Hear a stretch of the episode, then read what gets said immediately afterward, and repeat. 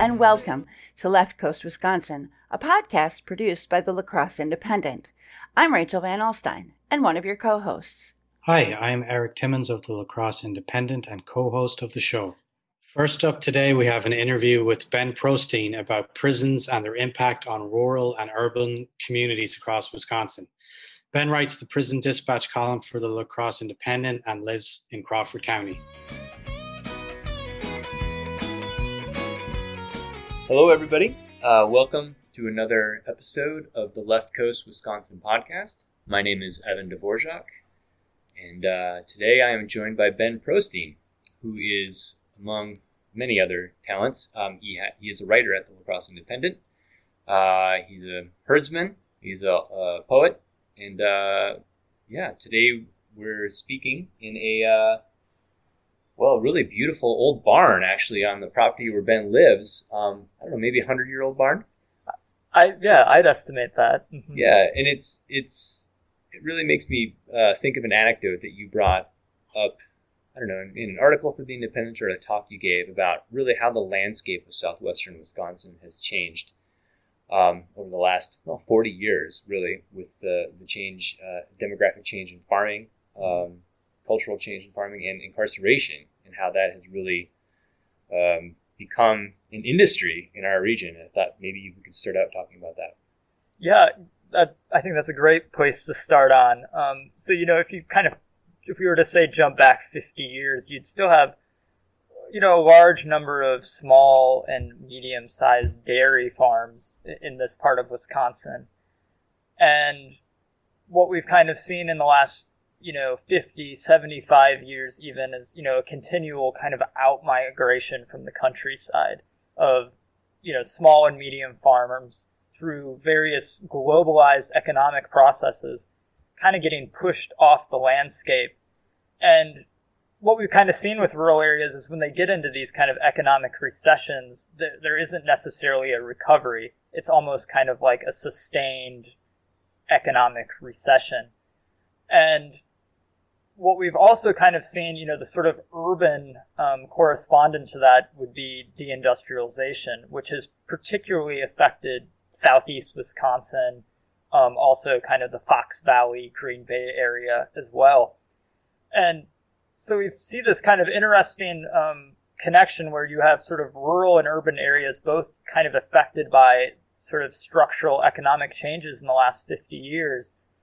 And kind of what we've seen is a growing number of prisons in rural areas and that are predominantly housing prisoners that are coming from urban areas with southeast Wisconsin, so this would be Kenosha, Racine, Milwaukee, certainly contributing the most uh, number of prisons to these facilities. And then these facilities are situated, they're placed, they've been built in rural areas. Um, and so it, in one way this is you know a crisis of incarceration but yet the way it often gets presented in rural areas is that it's economically beneficial because you think about how much capital um, and investment goes into building a prison and then it creates a huge number of jobs. Uh, and so in wisconsin in the last 25 years southwest wisconsin we've had four prisons built or established and if I remember right, for 2019, you know, the combined expenditures of those facilities, you know, was over 100 million dollars, and they were, I think, hiring over 1,000 people. And so, in, in one way, this kind of crisis of incarceration, which the burden is being, you know, experienced in urban areas, particularly by people of color, um, and yet it's kind of fulfilling these sort of jobs and economics uh, benefits um, is how it's presented in, in rural areas. Yeah, and that's you know really applicable to just where you and I are sitting right now. Um, we're in Crawford County. Um, I live up in Vernon County, which is right you know, to the north of here. And uh, you and I wrote an article on this very phenomenon um, in uh, the, the Vernon County Jail, right? Um, maybe you know, and y'all can check out the Independent to, to read that story in full. But maybe you could bring up how the Vernon County Jail is really you know a microcosm of a, something that we see happening at the statewide level. Yeah. So, you know, the example I was talking about previously, I was, you know, referring to uh, state prisons. So prisons, you know, built and maintained uh, by the state of Wisconsin, the Department of Corrections. But yeah, that article we collaborated on, we were looking at this more kind of, yeah, that sort of microcosm of incarceration with the county jail, where uh, Vernon County was kind of in this situation where they either had to close down their jail about 20 years ago due to just not being up to code, being a very old facility, and then contracting their incarceration needs with other facilities, or taking the other route towards expansion. And, and so they did choose expansion, building a jail beyond their uh, projected, uh, or I should say their present you know demands at that point in time at the late 1990s, early 2000s, and sort of anticipating um, sort of uh, I, I guess expanding incarceration needs into the future for the county. But that actually didn't happen, and so now they're in a situation where really they're predominantly serving the needs of the DOC because the DOC is in a situation where their facilities are overcrowded. And so the DOC has started these kind of contract relationships with various county jails. So what Vernon County is doing is they're predominantly housing prisoners from the DOC system rather than, um, you know, prisoners from Vernon County. And as you know, when we were researching that article, we came upon you know multiple statements by uh, the sheriff uh, emphasizing how this was a good quote good source of revenue for the county um, and yet, when we kind of looked at the budgets, kind of looked at the hard numbers, really what we're seeing is, you know, it just sort of offsets the incredibly high costs that come with running a facility like this. And if I remember right, what the public safety is a quarter of expenses in Vernon County, and the, something like that. And the jail might be, you know, ten percent. Um, and yet, it's it's not bringing in, uh, you know, quote unquote profits. It's really just it's kind of a, a jobs program for the county. Yeah, and that's yeah, so that's the thing. It, a few few dozen jobs, um, mostly as guards for the for the jail. But you know the problem is that the you know the county is on the hook for all the you know the overhead of the, the facility, which is you know, substantial. It's a huge building.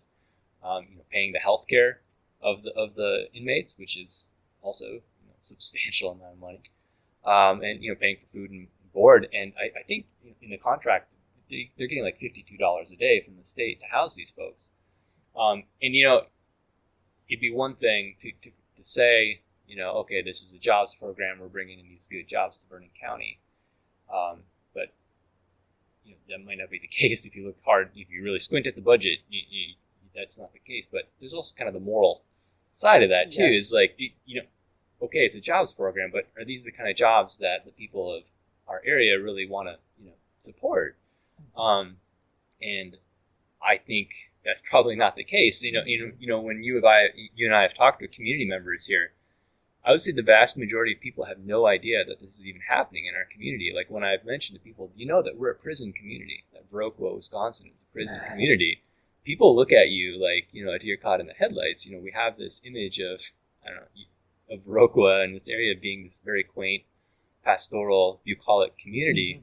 but we do have this kind of um, ugly thing beneath the surface, and it's it's something that you know um, we need to really reevaluate. I think as a community and see you know is this where our values lie? Do our values lie in incarcerating people? Mm-hmm. Is that something we want to spend you know our our moral capital on, but even, even you know even our physical capital through you know the budget.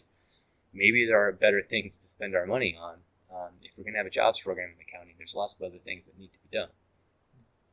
Yes, uh, absolutely agree with that. And, and I think especially, you know, our incarcerated populations are very much a, a kind of invisible population. You know, they're out of sight and out of mind, yet um, these prisons, these so-called state-of-the-art county jails, um, you know, they, they are the kind of new monuments of the landscape. You know, we're not seeing a, you know numerous new farms going up. We're we're seeing you know more of these incarceration facilities when we look in the last 25 years.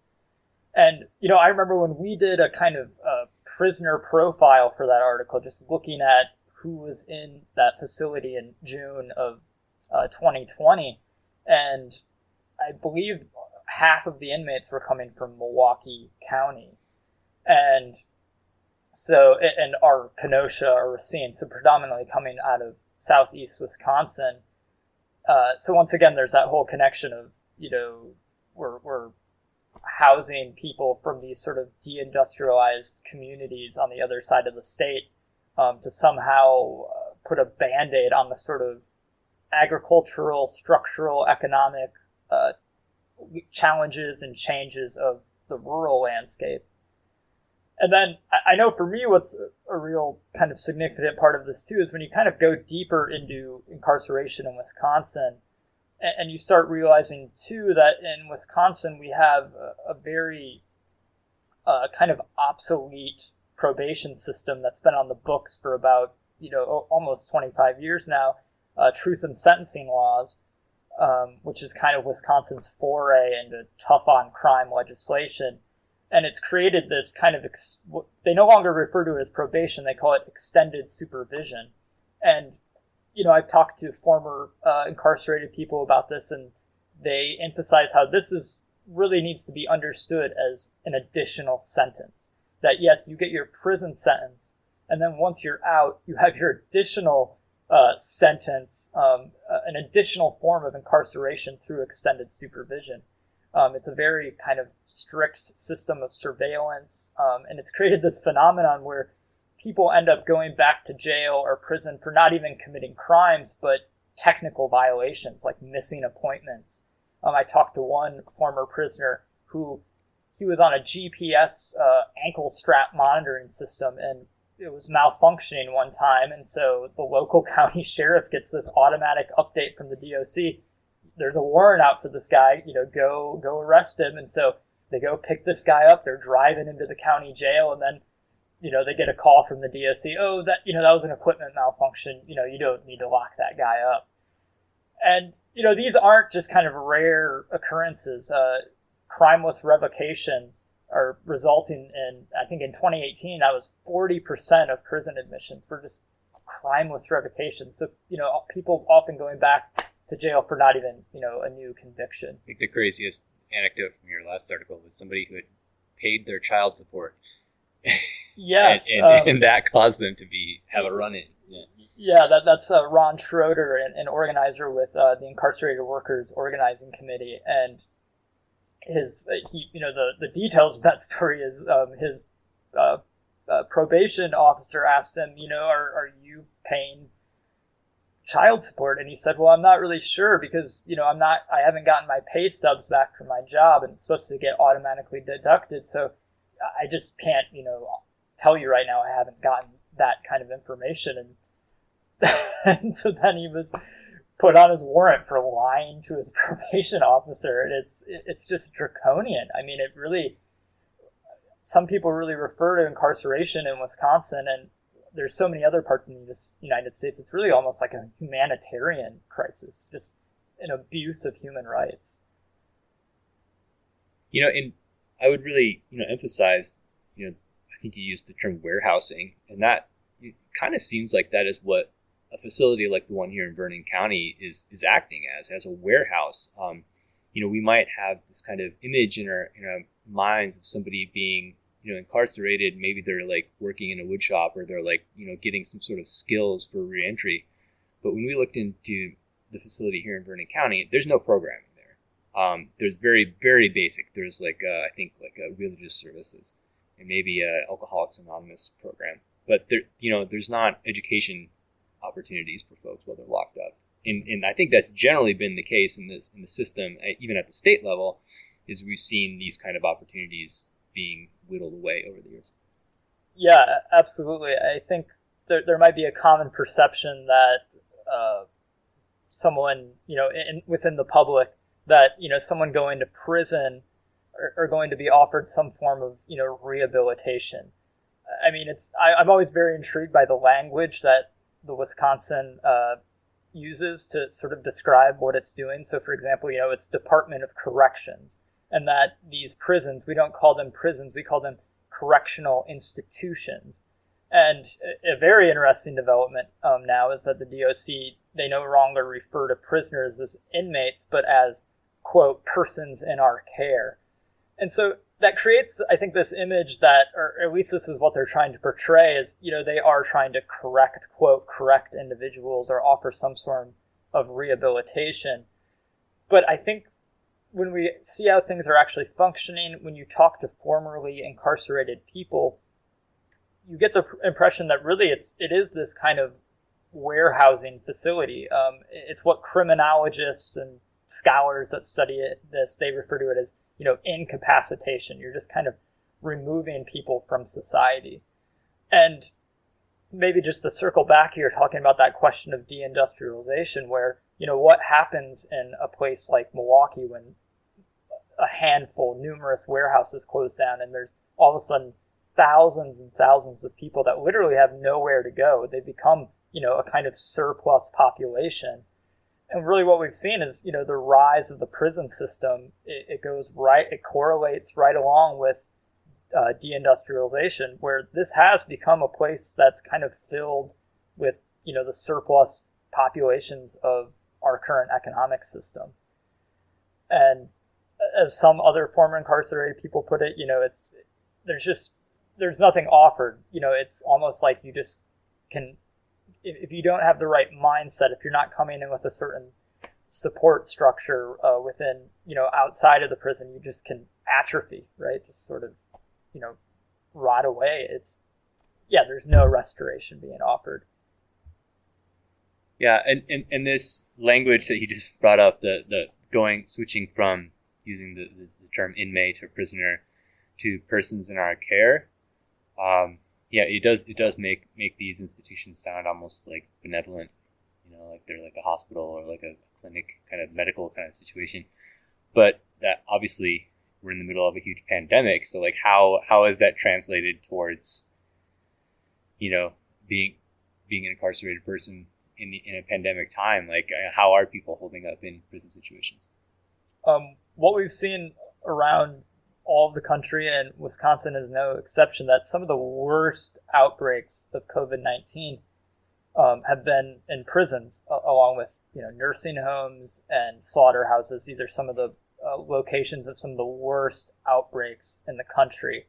And in Wisconsin, um, there's been now reported almost 10,000 cases uh, was the last uh, DOC report I saw, and, and there are there is you know reasons to believe that's not all the cases, um, and also the DOC has reported 19 deaths, um, and there's also some kind of muddled information there. It, you know, the DOC wasn't releasing that information for a while, but so far they have told us that you know 19 prisoners have died because of COVID-19, and this has really exploded, especially in the fall. So we, we kind of saw how the pandemic really started moving into rural areas in the Middle West uh, this fall.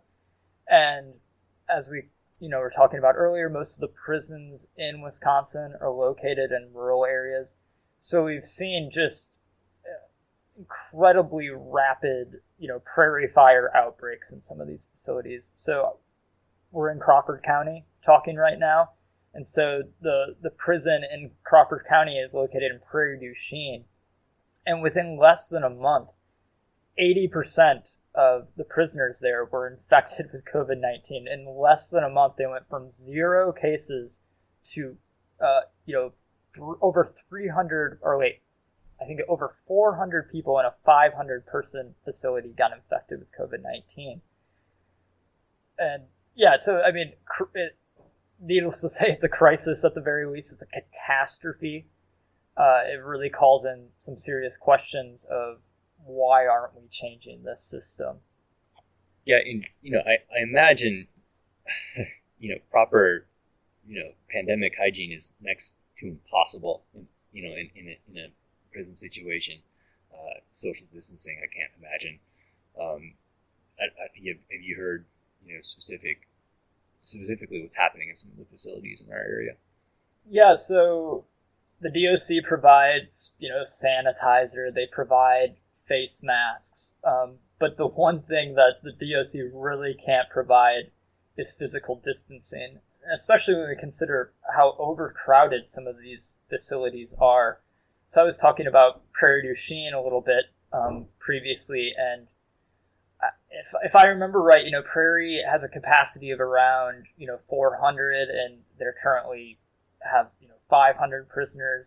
Uh, if you look at the DOC as a whole, there's about 20,000 prisoners, which is down from 23,000 at the beginning of the year, but still the capacity of the DOC is something like, you know, 17 to 18,000. So overall, you know, that's quite over capacity. These facilities are very overcrowded, um, and it just makes these outbreaks really inevitable when we start to think about it. And we've also, you know, I am in communication with the Incarcerated Workers Organizing Committee, who they work directly with prisoners to kind of support, you know, organizing within prisons and kind of create these networks uh, between prisoners and those on the outside and they've been receiving reports, you know, going back to the summer that, and this is across the state, including Prairie du Chien, that guards weren't wearing masks. Uh, and we saw these reports happening in August. We continued seeing these reports into September and October, and the prisoners keep saying that this across the state that you know how is COVID coming into these facilities? Well, we're all trapped here you know, the guards are one of the key ways that the virus gets transmitted into these facilities. And yes, it's true that not all guards and not all facilities are necessarily, you know, it's not like it's total in the fact that all the guards aren't wearing masks, but it only takes a few and the the virus, you know, just plummets through the facility.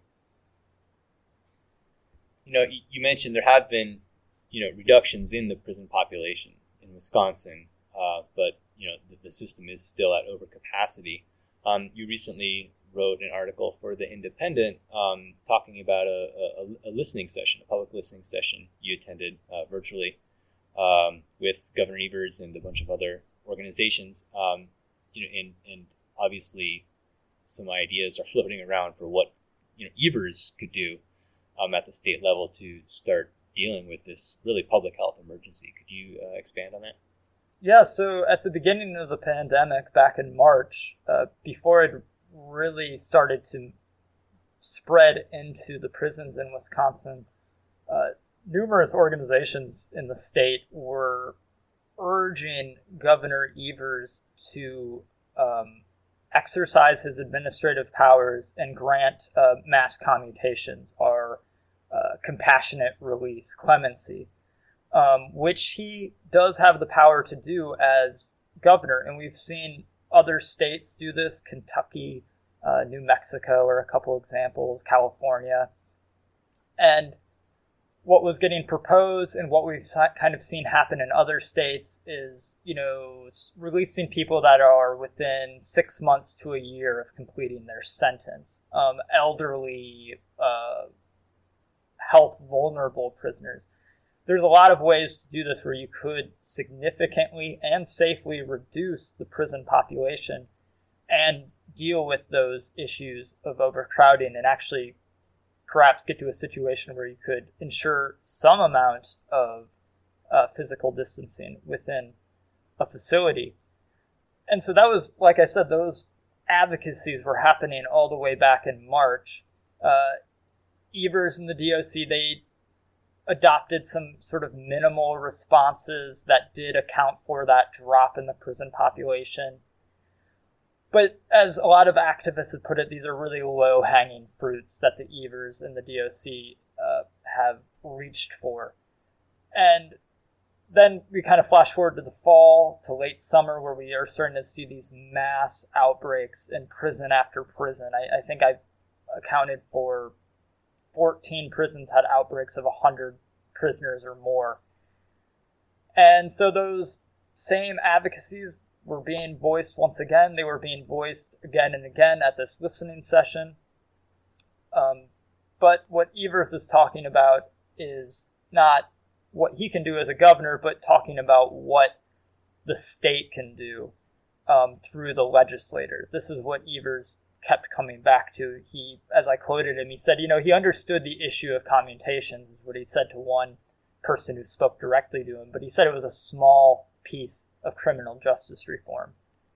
Yeah, and you know, back in 2018, when when Governor Evers was running, I mean, I, I do remember him saying that he supported drastically decreasing the, the the size of the prison population in Wisconsin. I mean, how and why is he not acting on that? I mean, he is the executive of the state. Why is he not acting more forcefully on that? Yes, yeah, so Evers, when he was on the campaign trail, he accepted the proposals by various organizations um, to, you know, cut the prison population in half. He supported that as a goal. And so he's been in office, you know, for two years now and really hasn't doesn't have much to show for in the pursuit of that goal. And I know many people within the kind of anti-mass incarceration movement, when COVID-19 hit, they they thought, well, you know, here is an opportunity for Evers to directly act on criminal justice reform. We know that this system is locking people up for essentially non-offenses, for low offenses related to drugs, um, etc. We know it's a broken system. It's not offering any kind of restoration. You know, let's drastically reduce the population and also, you know, ensure the safety of the people that are incarcerated within these facilities. And so that's, you know, here was this great opportunity for Evers to really reduce uh, the prison population, and it hasn't happened. But what Evers was talking about during the listening session was pursuing criminal justice reform through bipartisan legislation, which many people within the kind of anti-mass incarceration movement were really kind of hear this as an excuse. Uh, one person I specifically quoted, uh, Shannon Ross, who was a former incarcerated person, you know, he said this is an Evers issue. You know, he doesn't, this legislator is not going to work with him. He's going to have to do something himself. And I think any of us that are sort of observing uh, what's going on in Madison, or really what isn't going on in Madison with the legislator, we know that ever since Evers was elected, there's been this kind of legislative gridlock um, on all sorts of issues. We have a Republican majority uh, state Senate, state assembly. Um, they've really, I, in my opinion, continued to kind of practice, uh, you know, Governor Walker's divide and conquer politics. They have no interest in working with Evers. And yet, as we hear from quite a few Democrats uh, on other issues, this call for bipartisan uh, legislation for quote working across the aisle i i rarely hear republicans saying this and in a lot of ways it's kind of just kicking the can down the road when people are dying. Um, people who are in prison are now getting you know a death sentence because of covid-19 because you know evers hasn't exercised the kind of power that he has. And I think what we've also seen in this election cycle is that criminal justice reform, at least to Republicans in Wisconsin, we have seen Republican legislators in other states pursue criminal justice reform that reduces the prison population despite being, you know, part of the grand old party. But in Wisconsin, really seems kind of immune to those kinds of actions, um, even to these sort of fiscal arguments. You know, not you know, we've been talking more, I think, about sort of the social and um, uh, the sort of personal and even moral effects of the system. But it seems that even Wisconsin Republicans are not even moved by sort of the fiscal oper- the fiscal arguments of just how absurdly expensive this system is. You know, if we jump back to February, they actually did the Republican-led legislator did pass some quote criminal justice reform that really would have expanded penalties, would have uh, increased the costs of uh, punishment, so to speak. Uh, the DOC estimated that if this legislation was put into action, it would entail building two more prisons. And we can at least thank Evers for vetoing that legislation. We know if Walker was around, it probably would have gone another way, even though Walker probably would have tried to make sure those new prisons were privatized, I think. But so we just come back to it, you know, I I don't foresee bipartisan legislation happening in our current political uh, environment, and at the same time, you know, people are really suffering in these facilities. It really is an opportunity to administratively pursue criminal justice reform.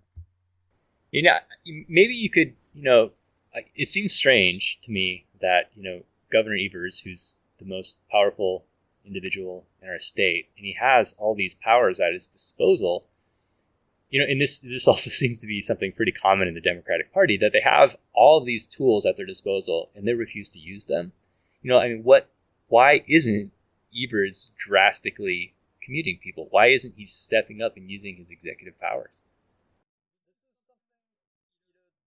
I scratch my head with a lot of people that are working this, you know, fighting against this unjust prison system in Wisconsin. They're scratching their heads about this.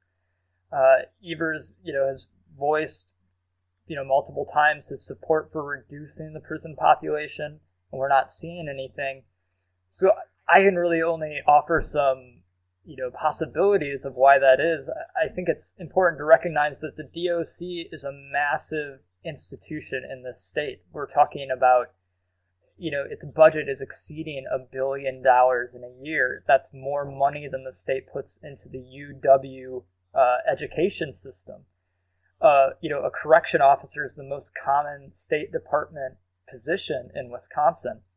There are numerous, you know, bureaucracies and administrations within the DOC. It's spread across the entire state.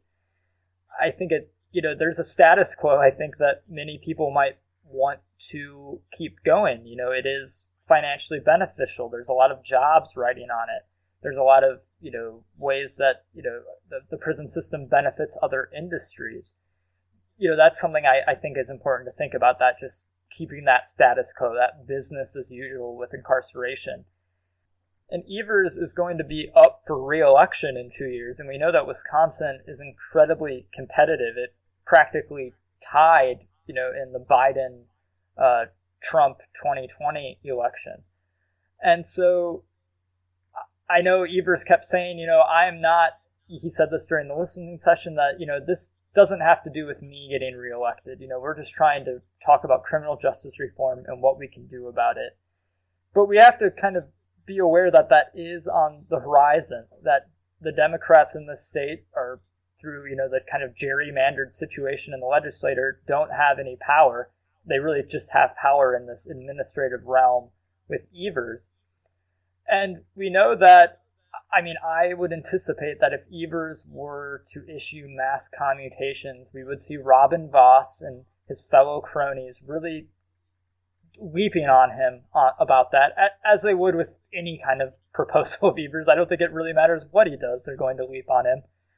And we would see once again the kind of uh, dog whistles of tough on crime. We would see Robin Vos and his fellow Republicans going down that road of law and order. You know, this became a real flagship issue for the GOP in the entire country. You know, following the George Floyd revolts, the uprisings and uprisings in Kenosha, they really go down this this law and order gospel, which I think we have to be pretty clear is really appealing to fear, not facts. It's kind of a means to consolidate political power on the right because when we look at you know crime levels in Wisconsin, they're half of what they were 30 years ago. They've been essentially declining steadily for 30 years, and yet incarceration's been going up for all the various reasons we've been talking about for this last half an hour.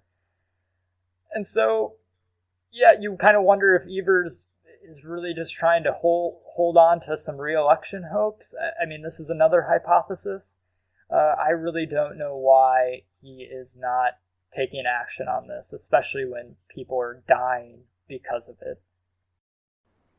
Yeah, and you know, you know, if listeners are hearing this and they're saying, and they're frustrated about the lack of action, you know, at, at the at the level, at the state level, um, how how can they take action themselves? Like in the latest article you had for the Independent, you listed all kinds of organizations that are, are active in this in this realm. Um, where can people get? Yeah, Wisconsin has um, quite a number of groups that are pursuing um, various forms of uh, addressing this crisis of incarceration in the state. Uh, I work and volunteer with the Incarcerated Workers Organizing Committee, IWOC, um, the Milwaukee chapter. Uh, they do a lot of work with, uh, you know, communicating directly with prisoners. You know, you know, hearing what their needs are and you know organizing from that standpoint. They also do a lot of work with uh, what they call phone zaps, where they when they're alerted of various um, abuses of power, of various uh, you know crises that are happening within facilities. They'll organize a lot of people on the outside to put a lot of phone pressure on that specific prison, and it's gotten things done before. Uh, that's one organization that's doing some great work. There's also uh, ex incarcerated people organizing, which is also connected to Wisdom, which is kind of a faith social justice uh, organization. And they've been holding a you know daily vigil outside of the governor's mansion uh, to bring attention to this crisis of COVID nineteen within the prison population. And you know, on one day they resorted to even blocking the governor's driveway.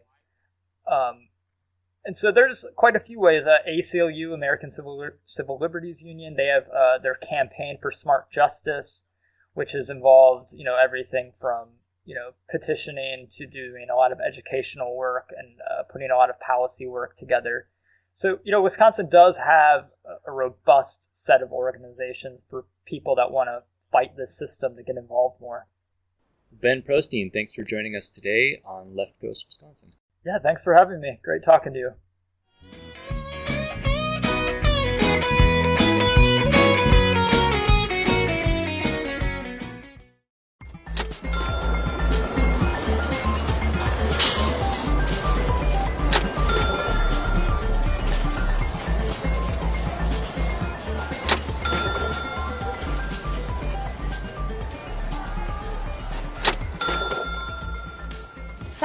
Be familiar with the phrase, there is no ethical consumption under capitalism, and some of you may not.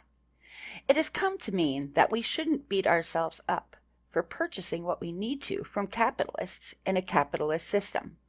For example, when you're broke as a joke, grocery shopping at Walmart is what you have to do.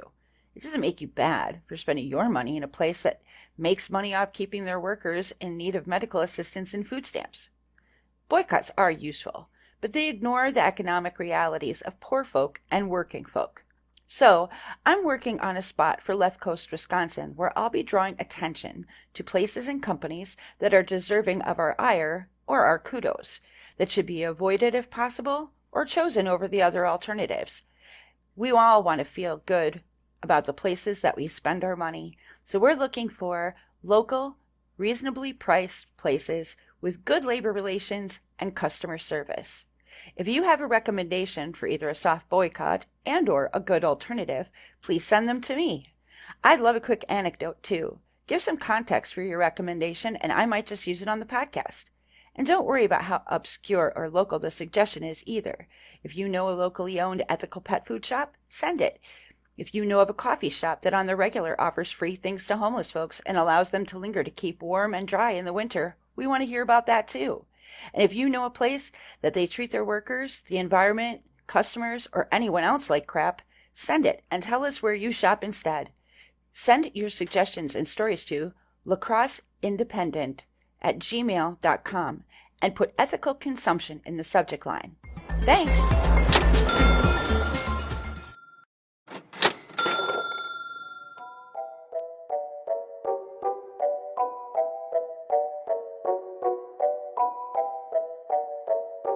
Hi, I'm Eric Timmons, and this is my mic drop. We hear a lot about the problems facing our farming communities in Wisconsin these days, with so many small dairy farms going out of business. But we don't hear much in the way of solutions to reverse this trend. But there is a way we can rebuild rural communities, and it partly involves going back to the New Deal and the agricultural programs it created. The first thing to understand about US agriculture today is that right now, scarcity is not the problem.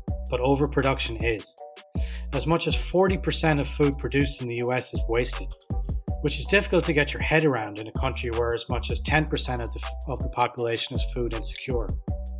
The overproduction of food is, of course, incredibly inefficient for our economy and bad for the environment. For farmers, it means the market is flooded with cheap produce, lowering prices and making it much harder for small farms to survive. But there's a way around this, and it's one we've used successfully in the past. The Wisconsin Farmers Union calls it supply management. Importantly, this is a system that involves planning and collective action. Before the agricultural programs of the New Deal era were dismantled, farmers were paid to set aside some land, taking it out of production. Reserves and cold storage were also used to hold commodities back and maintain good prices for farmers.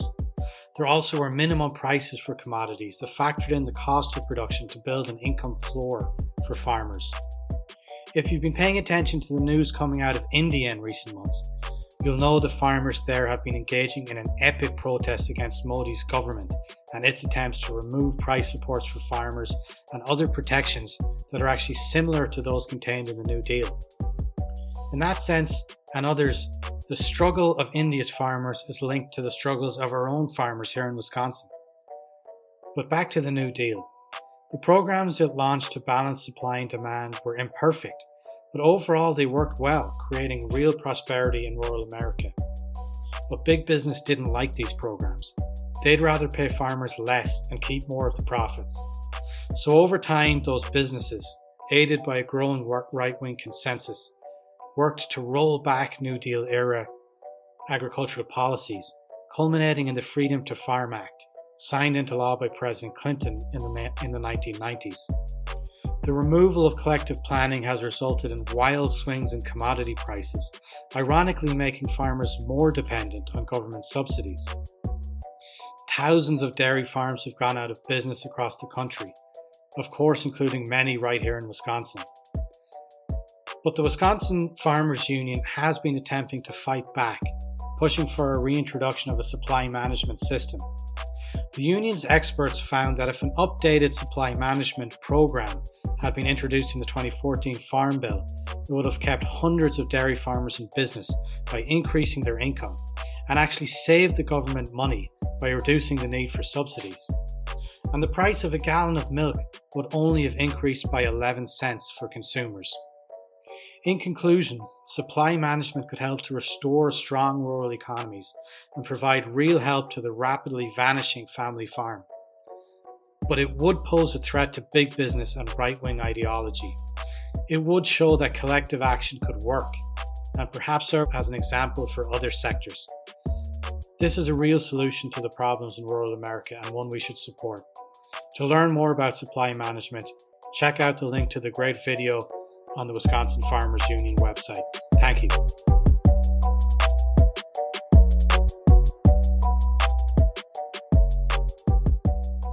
Well, thanks for joining us, folks, for today's episode.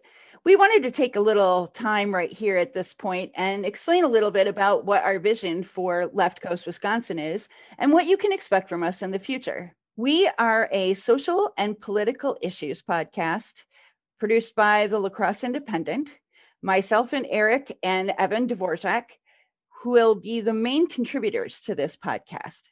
We are looking for a lot of community input and a lot of community interaction. So please feel free to send us emails or interact with us on Facebook or Twitter or anywhere else that you can find us. We definitely want to hear what you guys think of the show and get story ideas and that sort of stuff from you. It'd be really, really great for us. So, since we have Eric here today, he's the one that approached me about doing this podcast. So, I'm just going to put the screws to him for a minute and ask him. So, Eric, what was your vision for this podcast, particularly? And, um, you know, where do you hope to see it go in the future? Well, I hope that this podcast can can complement the work we're doing at, on the La Crosse Independent. Um, and I see this as being a sort of a big tent left wing podcast for um, Western Wisconsin. Um, and I hope we can kind of give voice to a lot of perspectives that maybe aren't heard in mainstream media. Um, you know, there's there's not a lot of progressive left wing media in this part of Wisconsin, and so I hope we can change that. Um, and I know a lot of people are probably starting to reach kind of peak podcast at the moment, right? Because there's so many podcasts out there, but we want this to be a local Wisconsin podcast and to be a campaigning podcast. We want to put ideas out there. We want to be a part of the political process. We, you know, we want to interview interesting people, um, and we want to push for change from the left. That makes sense. I know for me, it's important that the interviews that we do and the content we put out is provocative. And I don't mean provocative in the way that it has come to be understood in modern parlance, but provocative in that it, it provokes people to think. Um, I think one of the things that's often happens with left theory, left ideology, and leftists in general is we get sort of pigeonholed by uh, mainstream media as to what our values are, what our beliefs are, the things that we're passionate about, and how we feel like we need to interact or advocate for our fellow men and women. And so I think it's important that what we produce here is stuff that people wouldn't, like you said, wouldn't hear in a lot of other places, and also challenges people's perceptions of what the left actually is and who actually belongs to the left and why. I think it's the reason that's so important is there's a lot of common ground, regardless of your self identification, left or right or center, for working class people in the state of Wisconsin. And that means working class people who punch a clock. Um, work in factories that are either represented by unions or not, and farmers and small business owners or single, you know, sole proprietorships, people who have you know are out there struggling every day to make a living in this economic climate and in the state of wisconsin we have a lot of things that are common cause.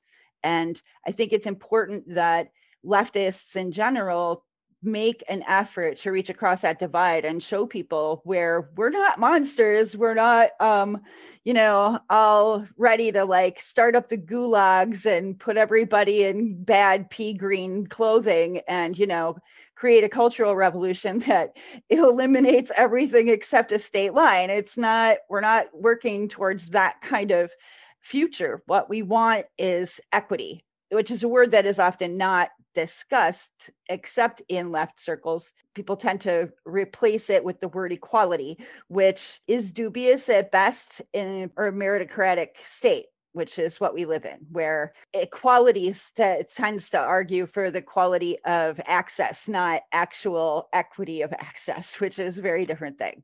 Wow, I knew there was a reason that uh, we decided to have you run this podcast. uh, I will be the first person to admit that I am still myself very much learning. I grew up in a in a very labor oriented family my father was a union member when he worked at the train company. My mother was a union member when she worked for Jack Winters. My grandparents were both union, or my paternal grandparents were both union members who worked for various companies across Wisconsin, including the old garment factory in La Crosse. And my other side, my mom's side of the family, they were farmers, and my great grand or my grandfather was one of the first organizers of the Democratic Party in Jackson County, Wisconsin. So for me, it's I've been raised in a certain ideal with a certain ideological bent. I'll be the first person to admit it, but I will also suggest that my grandparents would have not been pleased that I'm a self-identified Marxist. this would have been very, very, very controversial. However, the values of of what I understand Marxism and socialism to be are in complete alignment with what I was raised to understand about people being empowered to, to have some kind of control over their future and their economic status and you know not to live in fear. And so that's where it comes from i guess. So you said earlier when you did the your little spiel at the beginning of this that you want to see this podcast as a companion to the La Crosse Independent. How so?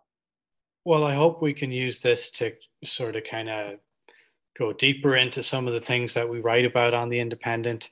Um, just like today's interview with uh, Ben Prostein kind of feeds off a lot of the work he's done um, writing about prisons in Wisconsin. Um, and so that's a way um, that we can kind of complement the writing that we do in the Independent. Um, but also, you know, I hope to do through the Independent that we can do more of what I would call campaigning journalism.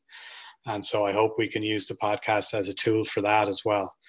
You know, and that's things like the way we've written a lot of stories about homelessness in the independent, and now we're working uh, with our Wisconsin Revolution, the La Crosse chapter, on a petition around that. And that's how I see that um, journalism can fuel people um, into to taking action. And so I see that this podcast is part of that, um, trying to kind of raise up ideas that maybe don't get enough attention and trying to make people think about things and see things from a left wing perspective. So, do you have a journalistic inspiration? Anybody in particular? Um, you know, there's all kinds of people. I like um, Ida B. Wells.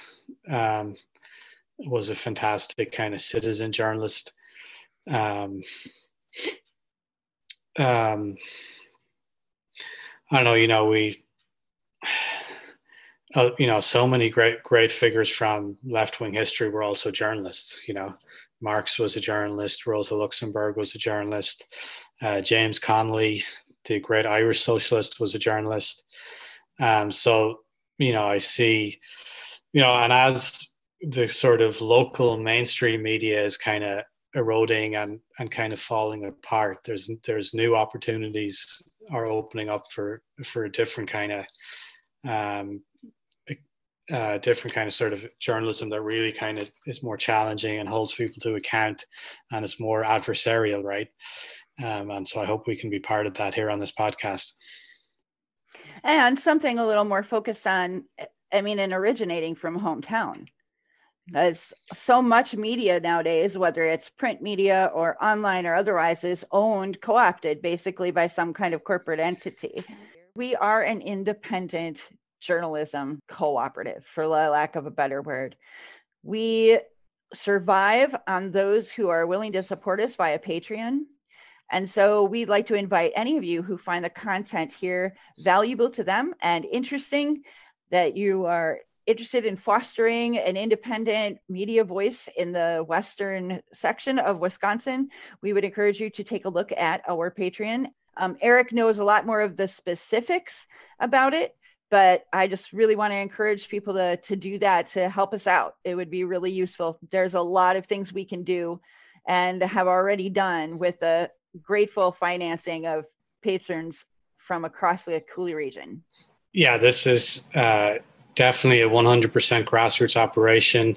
We're dependent on your support to grow this. We have a budget for the podcast right now, and we need to get some new patrons in there to keep it going.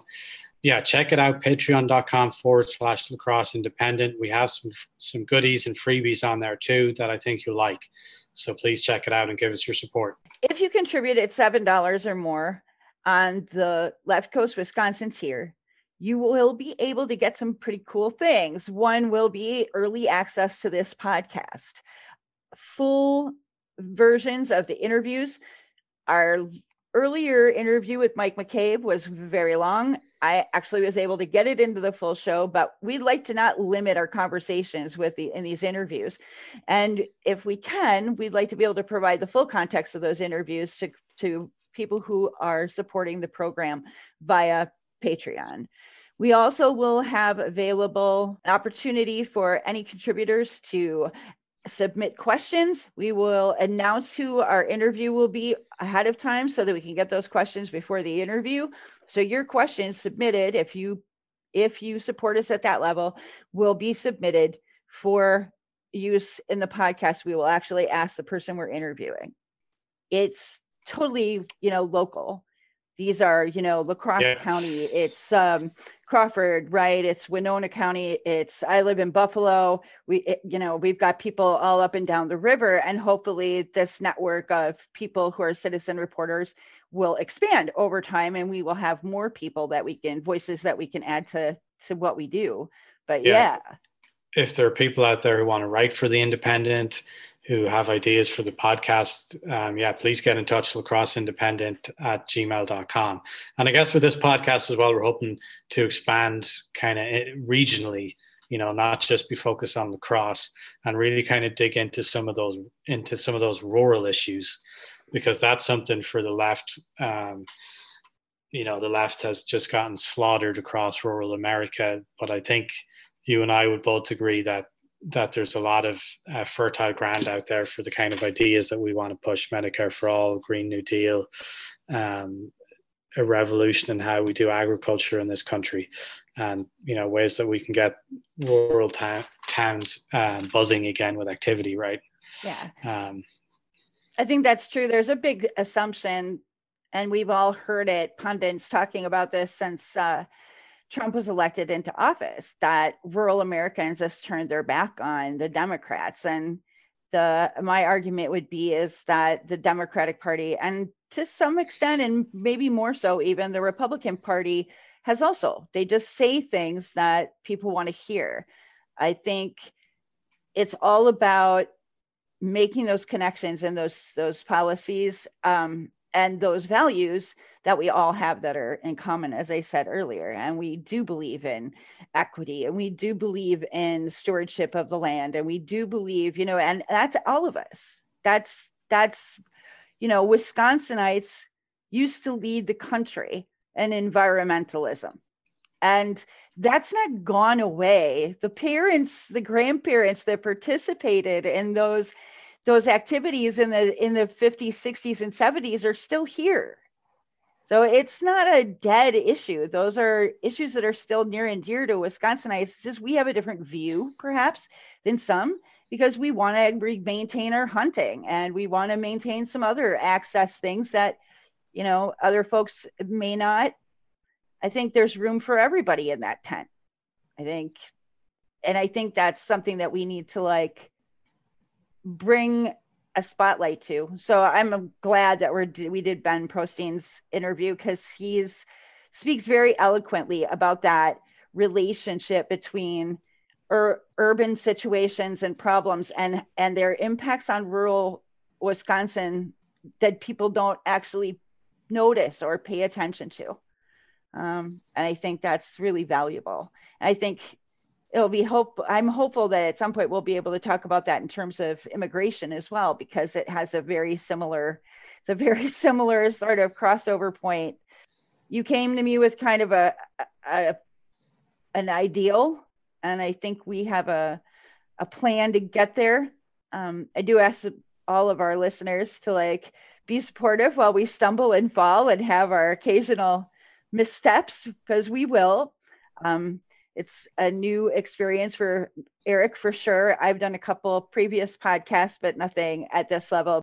If people stick around, so listeners, when you stick around, I hope you will find that we have a lot to offer you and um, perspectives that you hadn't considered before, or reinforcement for feelings and thoughts that you've had yourself for some time and just not really known how to how to engage with that. So hopefully you will find some common ground with some of our guests and with us. Hope to see you in two weeks.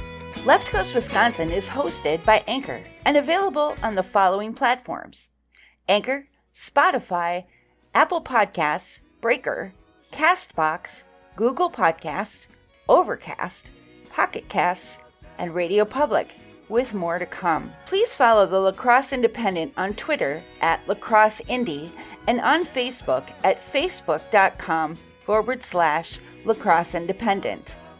If you like what you're hearing and want to support us and our work, follow us at our Patreon. You can find that at patreon.com forward slash La Crosse Independent and look for the Left Coast Wisconsin tier.